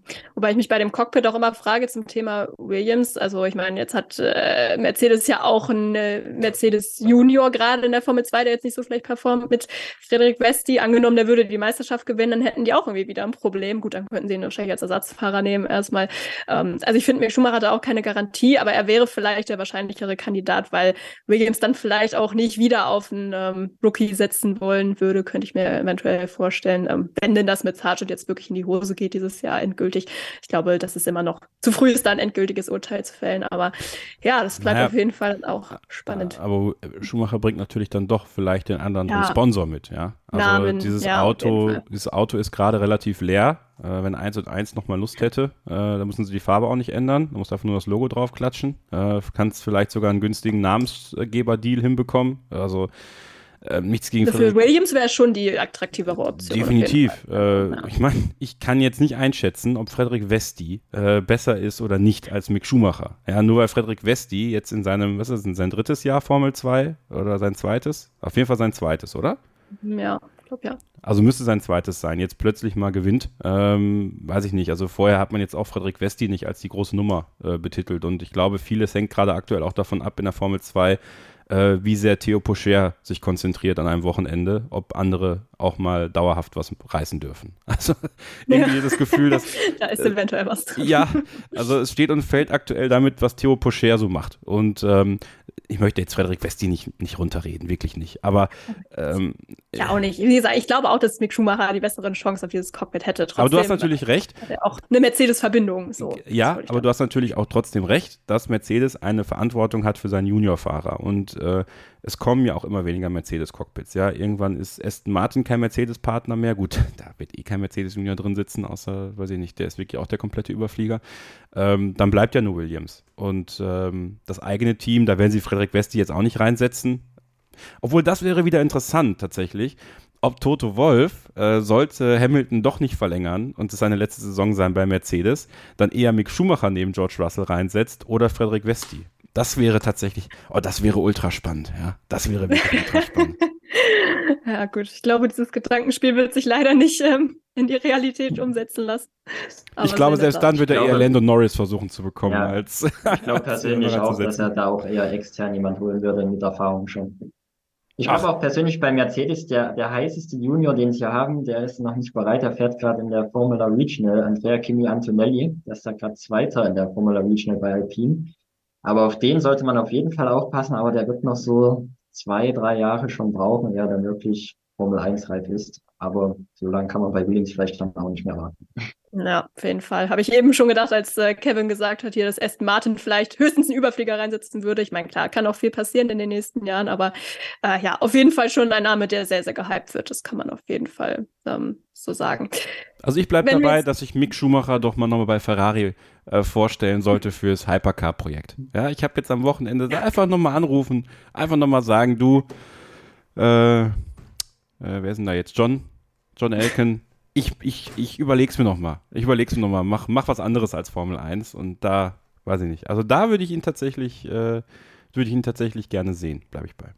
Kann man ja auch durchaus Erfolge feiern, wie man am vergangenen Wochenende gesehen hat. Können wir gleich nochmal drüber sprechen im, im, letzten Take, wo es dann auch um Le Mans noch ein bisschen gehen soll. Ähm, äh, wenn wir jetzt eben mal ähm, das nehmen, was Kevin gesagt hat, Kevin Schoren gesagt hat, nämlich Theo Pocher, ähm, nehmen wir doch mal als Überleitung zum Thema sauber oder auch Lando Norris können wir genauso gut als Überleitung nehmen, weil da ist ja auch die Frage, ja, ähm, wir haben jetzt einiges an Personal, was von McLaren zu sauber gegangen ist. Vielleicht ist Lando Norris ja der Nächste, aber was auf jeden Fall schon feststeht, und diese Meldung kam in der vergangenen Woche, ist, dass James Key ähm, ab September Teil des ähm, Alfa Romeo oder Sauber-Teams sein wird, Kevin Herrmann. Der war ja ähm, schon von 2010 bis 2012 mal äh, da, war jetzt aber bis ähm, März diesen Jahres eben technischer Direktor bei McLaren. Ähm, hat dich das überrascht, so insgesamt diese Meldung, oder lag es dann doch doch irgendwie auch auf der Hand, jetzt wo Andy Seidel eben ähm, auch von McLaren zu sauber gegangen ist. Zuerst mal hat es mich schon irgendwie überrascht, aber dann, wenn man drüber nachdenkt, dann eigentlich auch nicht, weil die Verbindung mit Andreas Seidel ja besteht, das muss man einfach so sagen. James Key ja bei McLaren entlassen worden, relativ früh in der Saison, nachdem es nicht so lief. Was Landon Norris angeht, wenn ich da vielleicht gleich anknüpfen kann, ob er zu sauber geht. Also ich fand so beeindruckend sein Interview nach Barcelona. Der war ja wirklich sowas von angepisst einfach. Mhm. Ich habe die News dazu geschrieben. Der war so bedient und hat überhaupt keine Worte mehr gefunden. So, was ist deine Vorschau für Kanada? Ja, wir können nur auf Regen hoffen, mir alles egal. So, also, der war echt richtig angepisst und ich glaube schon, dass McLaren jetzt die richtigen Weichen gestellt hat für die Zukunft, aber ich glaube schon, dass Lando Norris auch langsam ungeduldig wird und er sich vielleicht fragt, warum habe ich denn bitte einen Vertrag ohne Aufstiegsklausel unterschrieben? Ja. Das äh, hätte ich ehrlicherweise auch nicht gedacht, dass wir da mal so in Anführungszeichen negativ drüber reden, weil ich erinnere mich noch, als er damals diese Vertragsverlängerung hatte. Ich glaube, da haben Kevin haben wir auch ein bisschen geschrieben, also Kevin Scheuren und ich in unserer Gruppe mit Sascha und haben gesagt, ja, voll gut, weil die sind auf dem Aufwärtstrend und selbst äh, wenn es dann 2026 ist, dann ist er immer noch jung genug. Aber ähm, ja, inzwischen sehe ich das, glaube ich, auch ein bisschen anders und er vermutlich auch. Ähm, Kevin äh, Scheuren, auch deine Meinung gerne nochmal dazu. Ist dann James Key so eine Person, wo du sagen wirst, okay, das wäre jetzt vielleicht für einen Fahrer ein Argument dann auch zum Sauberteam zu kommen, weil es ist ja schon irgendwie auffällig, dass er jetzt ähm, diesen Job bekommen hat, obwohl er ja bei McLaren quasi aussortiert wurde, um es mal hart zu sagen. Ja, nicht nur bei McLaren, ne? Ich glaube, ja. auch bei Toro Rosso ist er damals aussortiert worden. Also es ist immer so, dass James Key, ähm, das ist mir selber gar nicht so bewusst gewesen, ehe mich mal Leute darauf aufmerksam gemacht haben, nachdem er bei McLaren ähm, gegangen wurde quasi, ähm, dass er immer einen sehr begrenzten Erfolg hatte. Also immer so ziemlich am Anfang und dann hört es irgendwie auf und dann, dann war das auch ein krasser Fade-out am Ende von ihm in den Teams. Trotzdem spricht es ja erstmal dafür, für seine Kompetenz, dass Andreas Seidel ihn reinholt. So, und ich denke, das ist erstmal so ein Indikator dafür, ähm, dass es dann doch, finde ich, was Nachhaltigeres sein kann. Ob jetzt ein Fahrer namens Lando Norris oder ein Fahrer namens Carlos Sainz äh, darauf anspringen, dass James Key und Andreas Seidel da jetzt mit dabei sind. Ich glaube, ich glaube tatsächlich, um die beiden Fahrer geht es am Ende. Äh, einer der beiden wird meiner Meinung nach das Audi-Werksteam äh, mitmachen, ab 2026. Ähm, tendenziell denke ich eher, dass es Carlos Sainz sein wird und Lando Norris den Weg zu Mercedes anstrebt, falls er McLaren verlässt. Und ähm, vieles hängt ja jetzt auch von Lewis Hamilton ab. Und wenn wir mal bedenken, dass zwar keine Ausstiegsklausel im Vertrag ist, aber wir durchaus wie im Fußball sowas wie Ablösesummen bezahlen könnten, ähm, dass ein Team sagt, okay, wir investieren halt, äh, keine Ahnung, 50 Millionen Ablösesumme an äh, McLaren, um Lando Norris rauszukaufen. So, vielleicht ist das ja ein Thema. Ralf Schumacher hat das ja in unserem äh, Hörerstammtisch, äh, zum Kanalmitgliederstammtisch bei Formel 1.de mal gesagt, ja, dass das durchaus eine Möglichkeit sein kann, äh, um Fahrer auch aus seinen Verträgen rauszubekommen. Ähm, weil in der Formel 1 ist es halt sehr volatil, was die eigene Motivation angeht, wenn der Erfolg ausbleibt. Und ich sehe es da wie Kevin Herrmann. Ich finde Lando Norris Interviews bedenklich in den letzten Wochen. Ähm, auch als Fansicht finde ich es sehr bedenklich. Ähm, ja, es ist sehr ehrlich, aber es ist auch jetzt nicht so, also wenn ich jetzt in seinem Team wäre, würde ich mir schon denken, so, warum, warum bist du so? Also warum machst du das jetzt die ganze Zeit? Also machst ja alles so runter und, und versprühst gar keine Positivität. Also und ich habe auch ein bisschen das Gefühl, dass Oscar Piastri sich da so ein bisschen anstecken lässt, weil ich finde auch seine Interviews alles andere als, äh, ähm, sag ich mal, der kommt da rein, es ist ein Riesenbohai um seine Person und er redet ja quasi genauso. So, das kann man jetzt natürlich als positiv sehen. Wenn sie dann Erfolg haben, werden sie sagen, oh, haben wir nicht mit gerechnet, mega geil, toll, McLaren, you hey. Und wenn es dann in die Hose geht, sagen sie, ja, wir haben es gewusst. So, und das ist dann so, finde ich in der Außenwirkung, finde ich McLaren eh aktuell ein bisschen schwierig einzuschätzen, äh, weil ich Andreas Stella jetzt nicht als den den perfekten Kommunikator empfinde, äh, was vielleicht auch durch die Sprachbarriere kommt, äh, die bei ihm, finde ich, deutlich zu hören ist, noch mehr als bei Mattia Binotto meiner Meinung nach. Äh, und Zach Brown, wo ich aktuell nicht wirklich weiß, wo Zach Brown steht äh, in seiner ganzen Art und Weise, wie er die Projekte aktuell sieht, die er so fährt. Ähm, ja, ist spannend. Ähm, ich finde es schön zu sehen und ich bleibe dabei, dass Audi einen sehr ernsthaften Weg anstrebt, nicht 2026 im Mittelfeld zu sein. Und ich glaube, das ist der, der Schlüssel äh, des Key-Transfers, äh, warum ähm, wir sagen können, dass das eigentlich ein äh, ziemlich, ziemlich großer Coup, will ich es jetzt nicht nennen, aber durchaus äh, für potenzielle Weichenstellungen, was Fahrer angeht, definitiv ein Pull-Faktor sein kann, den äh, Audi sauber jetzt hat. Ich habe das Gefühl, James Key ist aktuell in so ein bisschen in so einer Daniel Ricciardo-Situation vielleicht gewesen, bis er jetzt diesen Job bekommen hat, weil aufgrund der jüngsten Ergebnisse, an denen er jetzt natürlich nicht alleine Verantwortung trägt, aber zumindest eine Mitverantwortung, muss er vielleicht auch erstmal wieder so einen gewissen Status sich aufbauen, ja, oder Vertrauen, ähm, vielleicht auch wieder erarbeiten. Das wird sich dann halt zeigen, denke ich mal, auch wenn er dann wirklich loslegt ab September, ob er dann einfach bei McLaren vielleicht einfach nicht das richtige Werkzeug hatte oder ob er dann nicht der ja, richtige Mensch mit dem Werkzeug in der Hand war.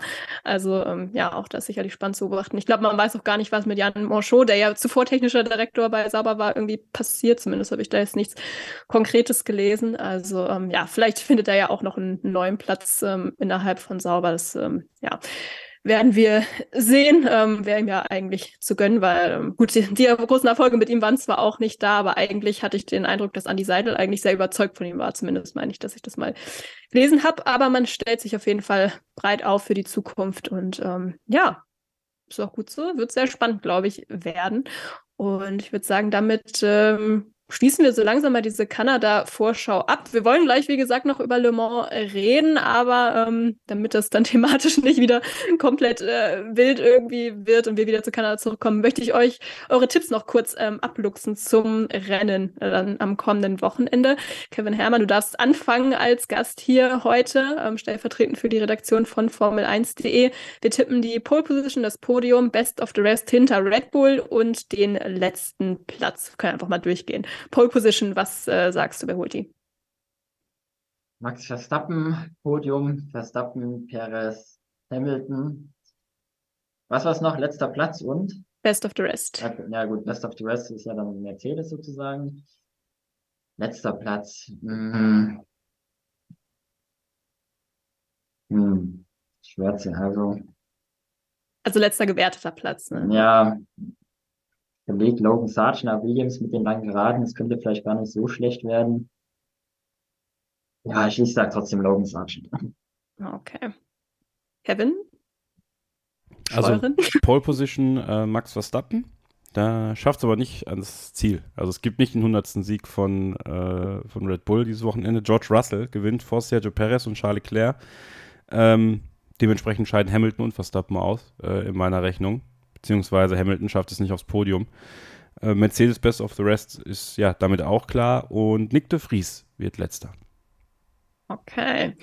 Ich sage, Pole Position holt Charles Leclerc. Das ist meine Bold Prediction für diese Woche. Ähm, Podium dann Verstappen, Perez und dann Leclerc.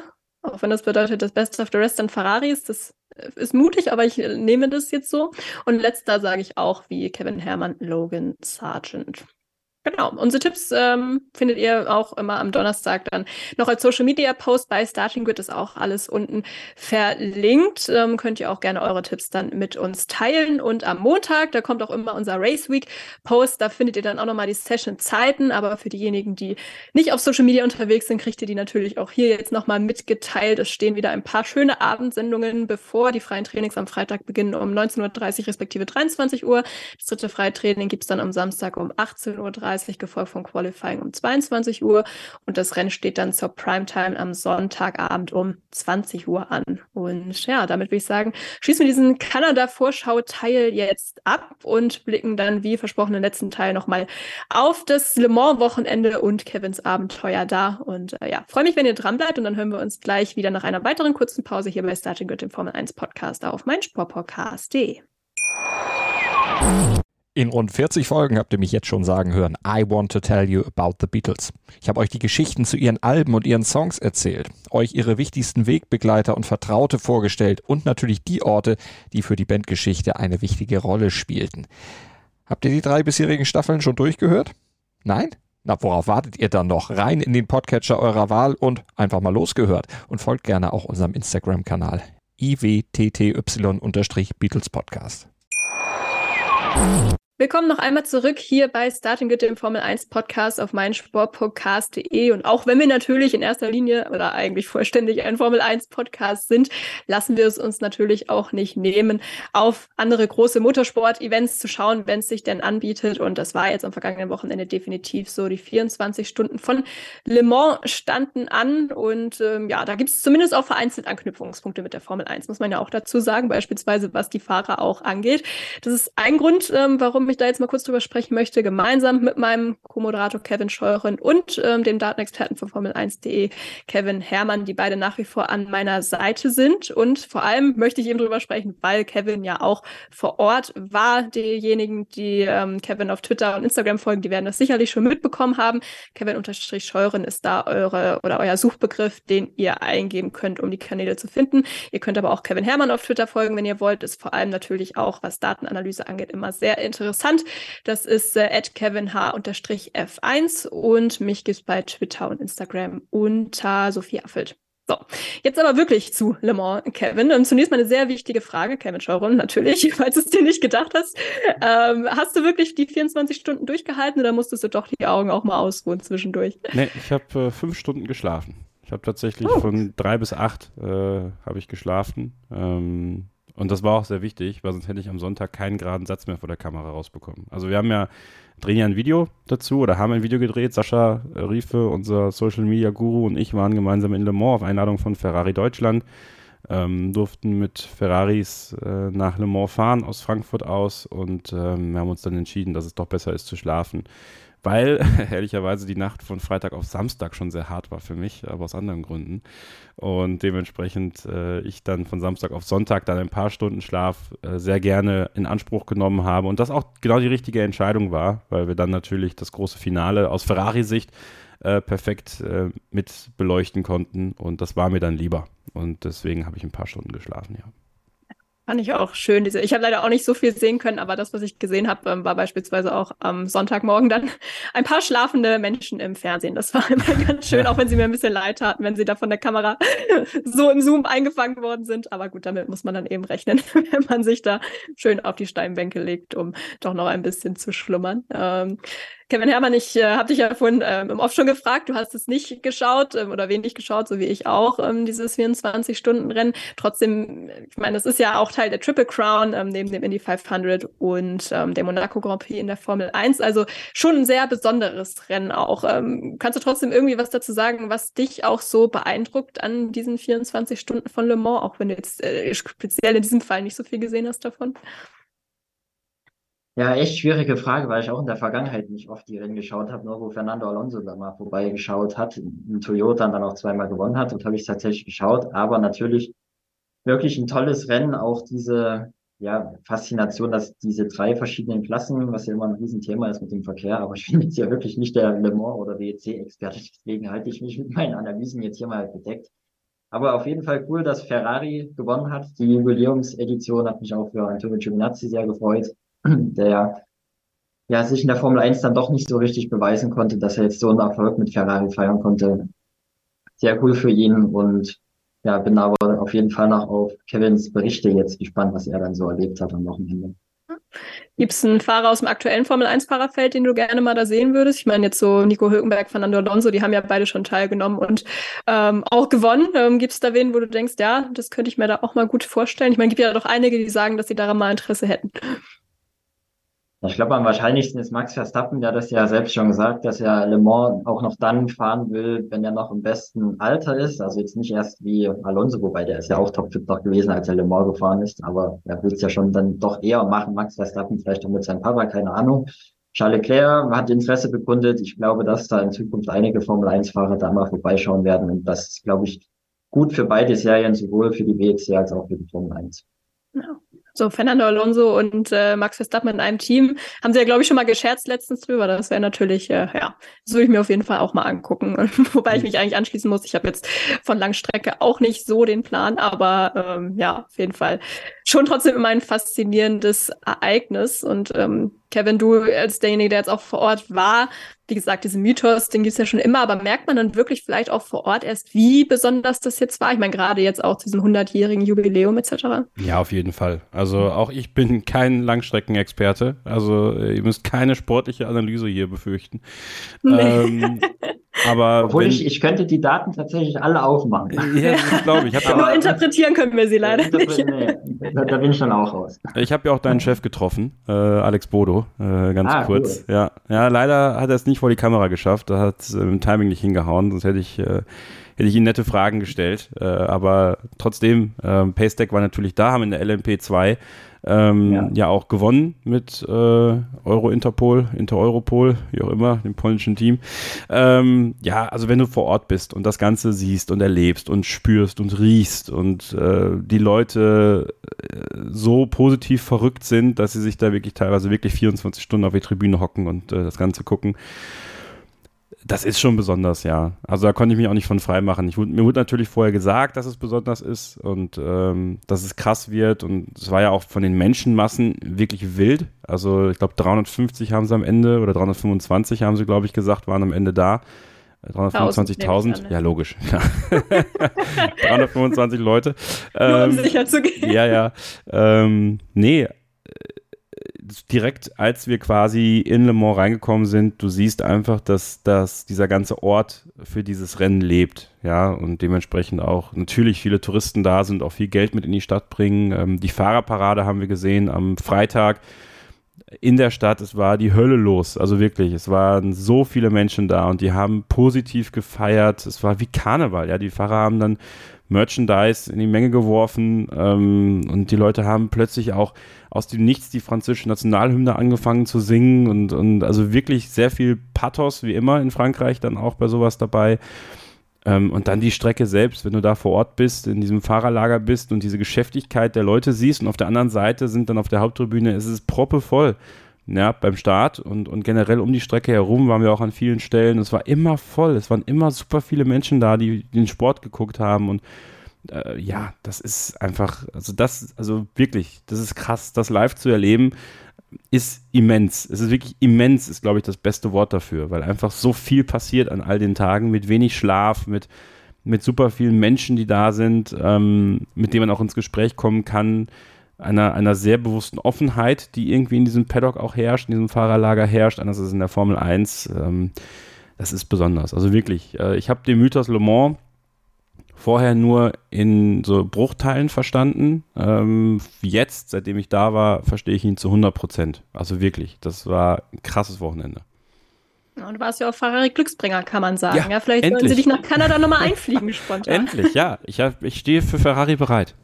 jetzt, äh, ja. Also jetzt, jetzt mehr denn je. Nein, also ähm, ja, ich habe ja nie, nie einen Hehl draus gemacht, dass es natürlich was Besonderes ist für mich, äh, da Ferrari begleiten zu dürfen, ja, weil ähm, das irgendwo dann doch mein Herzensteam ist und äh, man natürlich auch, dadurch, dass man halt so nah dran war an dem Team, sehr viel mehr noch mitgefiebert hat. Äh, ich war auch eher Fan des 51er Autos, ähm, weil ich so von außen das Gefühl hatte, dass eigentlich das 50er Auto gewinnen sollte. Ähm, und weil ich ja auch einen Softspot für Antonio Giovinazzi habe, war es natürlich klar, dass ich dann äh, auch irgendwo eher für das Team oder für die Seite der Garage bin. Dass es am Ende auch geklappt hat, äh, freut mich natürlich umso mehr. Äh, ich glaube, ich habe mich auch mit am meisten von allen gefreut. Äh, ich habe auch Antonio Giovinazzi angesprochen, äh, tatsächlich noch nach dem Rennen im, in der Hospitality und ihm das einfach gesagt, ja. Ähm, gesagt, dass ich es schade finde, dass so viele ihm die Chance in der Formel 1 absprechen ähm, und äh, dass er es nicht verdient. Fand ich interessant, wie er reagiert hat, weil war halt so, ja, mir auch, weil ich glaube schon, dass er gerne noch Formel 1 fahren würde. Und dann habe ich ihm auch gesagt, dass ich mich tierisch freue, dass er jetzt diesen Erfolg für die Ewigkeit hat. Ne? Und dann, äh, ja, war das ein schöner Moment einfach. Ähm, den Leuten das dann auch so ins Gesicht zu sagen, äh, ist, ist dann, glaube ich, nochmal was Besonderes. Und haben noch ein schönes Foto gemeinsam gemacht, hat er mich richtig in den Arm genommen. Ich äh, glaube, das war, war dann auch, äh, ja, ich finde, ich finde einfach eine runde Sache für ihn. Ja, das kann ihm jetzt keiner mehr nehmen. Ähm, das ist ein Erfolg für die Ewigkeit, gerade bei diesem Jubiläum, dass das alles geklappt hat und echt, äh, ja, ein paar Fügungen sich da noch mit äh, gegeben haben. Probleme bei Ferrari gab es ja trotzdem, das kennt man ja. Ähm, ich wollte eigentlich noch in der Medienrunde dann den Chef fragen, ob er jetzt Angst hat, dass Fred Vasseur anruft und die Strategieabteilung abwirbt, äh, weil das haben die natürlich extrem gut gemacht, muss man echt sagen äh, hatten das Glück, dass Toyota Probleme hatte, ein Auto wegen des Unfalls raus, das andere hat sich gedreht in der entscheidenden Phase und, und hatte Probleme.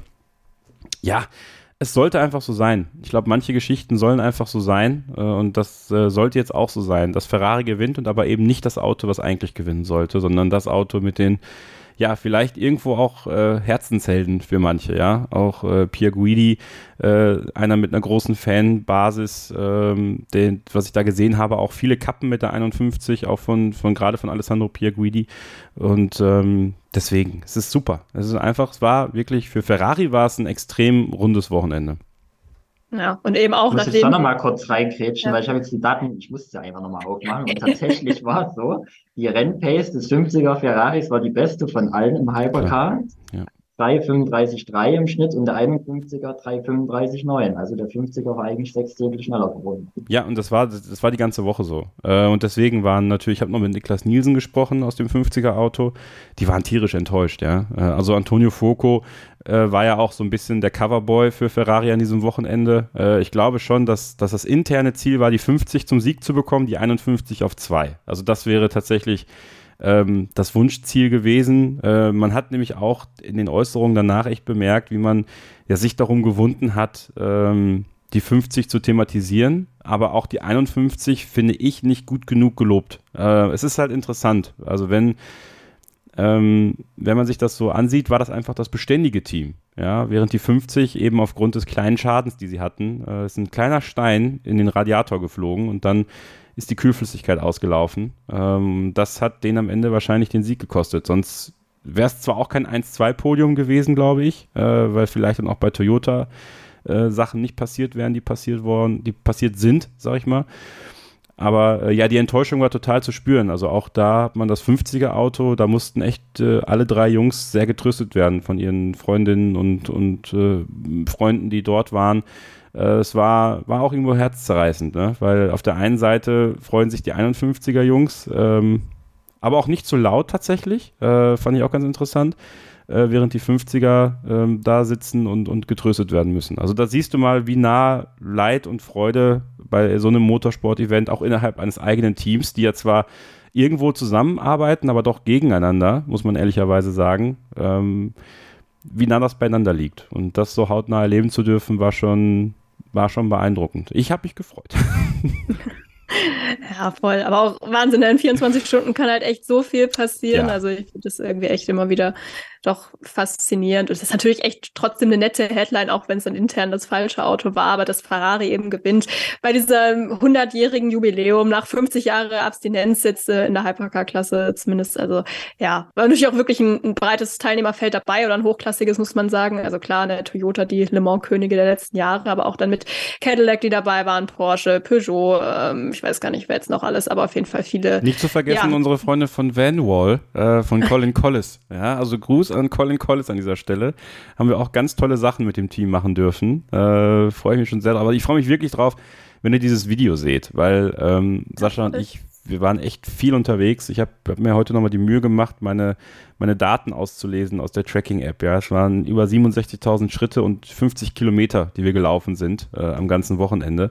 Also ähm, haben echt versucht, viel einzubringen und haben, haben auch äh, über Colin Collis äh, tolle Einblicke bekommen ins Team, äh, über die Arbeit in der Box und sowas, aber auch mit René Binder zum Beispiel von Duquesne, äh, französisches Team, ähm, durften mit Schlafgemach mal äh, besuchen und sowas. Also das äh, waren schon coole Einblicke, die wir bekommen haben, die wir euch hoffentlich gut transportieren können. Natürlich auch von der von der Reise organisiert von Ferrari Deutschland hin. Also das ist schon, das war schon insgesamt ein, ein mächtiger Trip.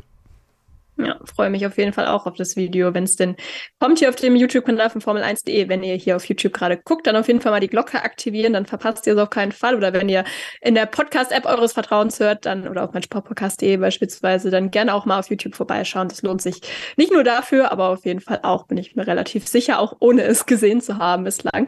Wenn du jetzt eben sagst, ähm, ihr seid viele Kilometer auch gelaufen, dann ähm, stimmt das auch, aber ihr seid auch einige Kilometer gefahren und zwar Ferrari von Deutschland nach Frankreich. Frankreich. War ja, glaube ich, auch dein erstes Mal Ferrari fahren, ne? Kannst du es empfehlen?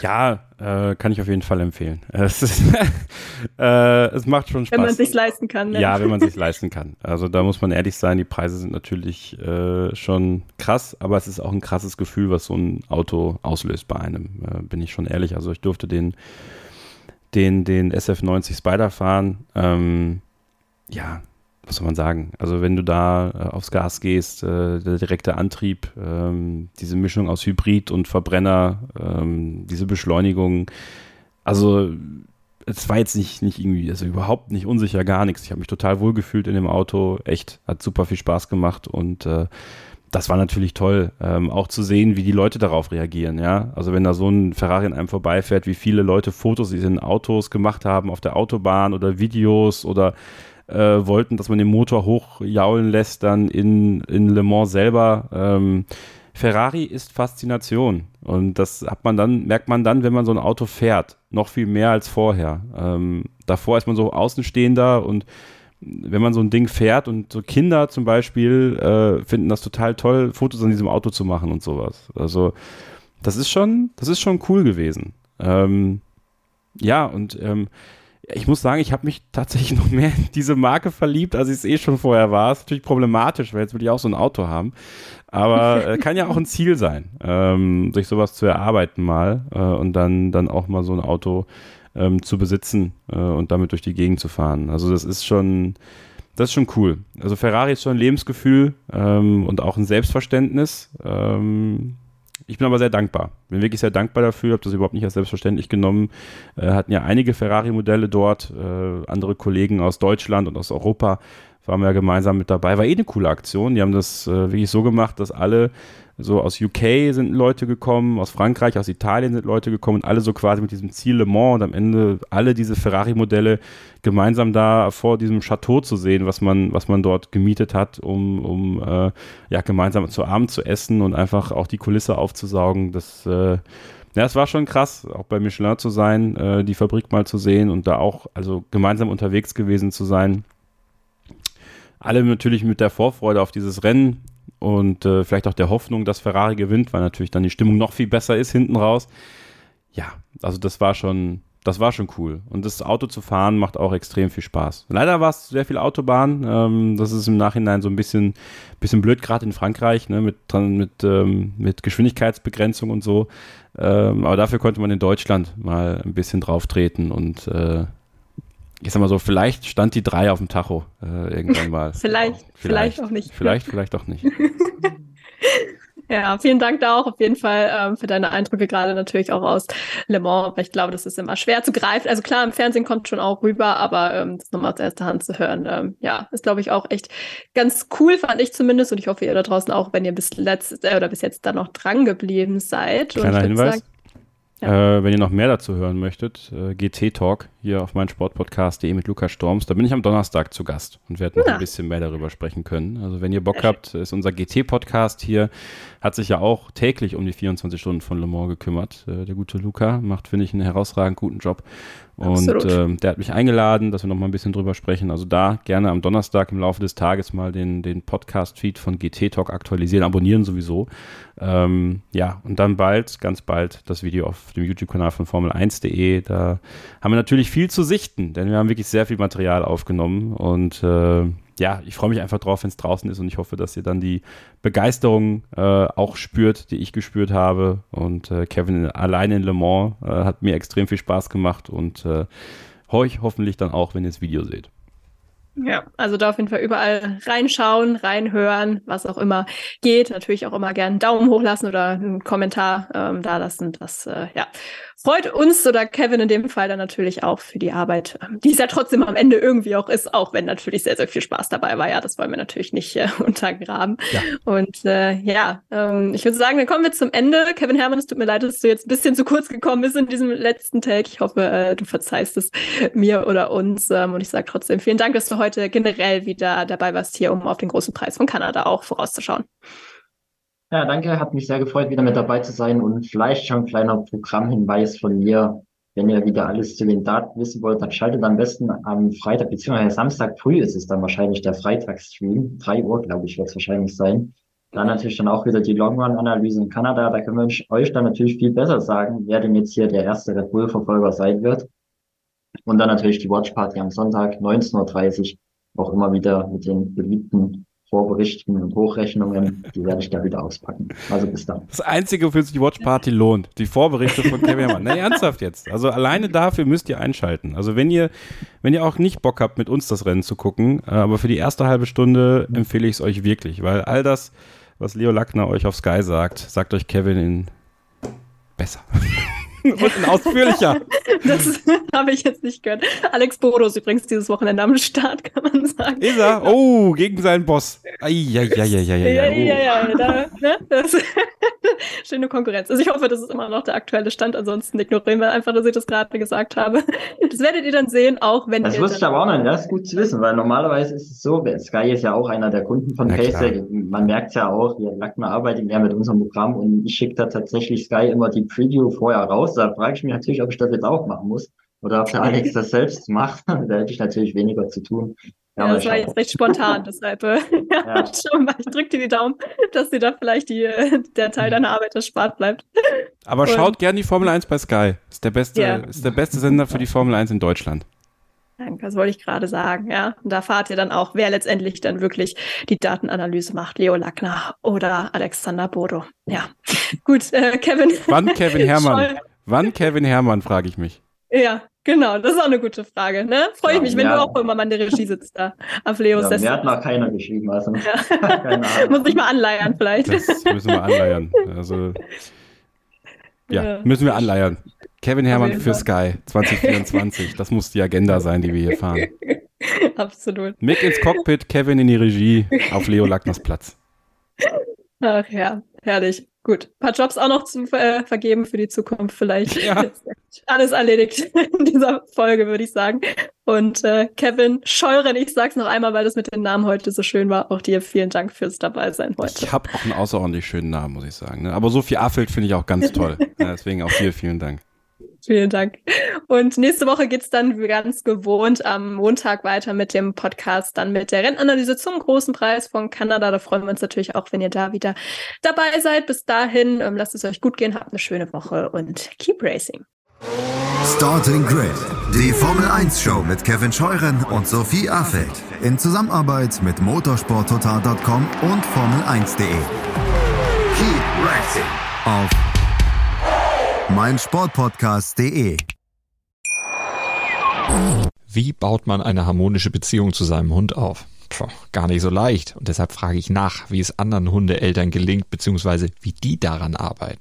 Bei Iswas Dog reden wir dann drüber. Alle 14 Tage neu mit mir, Malte Asmus und unserer Expertin für eine harmonische Mensch-Hund-Beziehung, Melanie Lippisch. Iswas Dog mit Malte Asmus. Überall, wo es Podcasts gibt.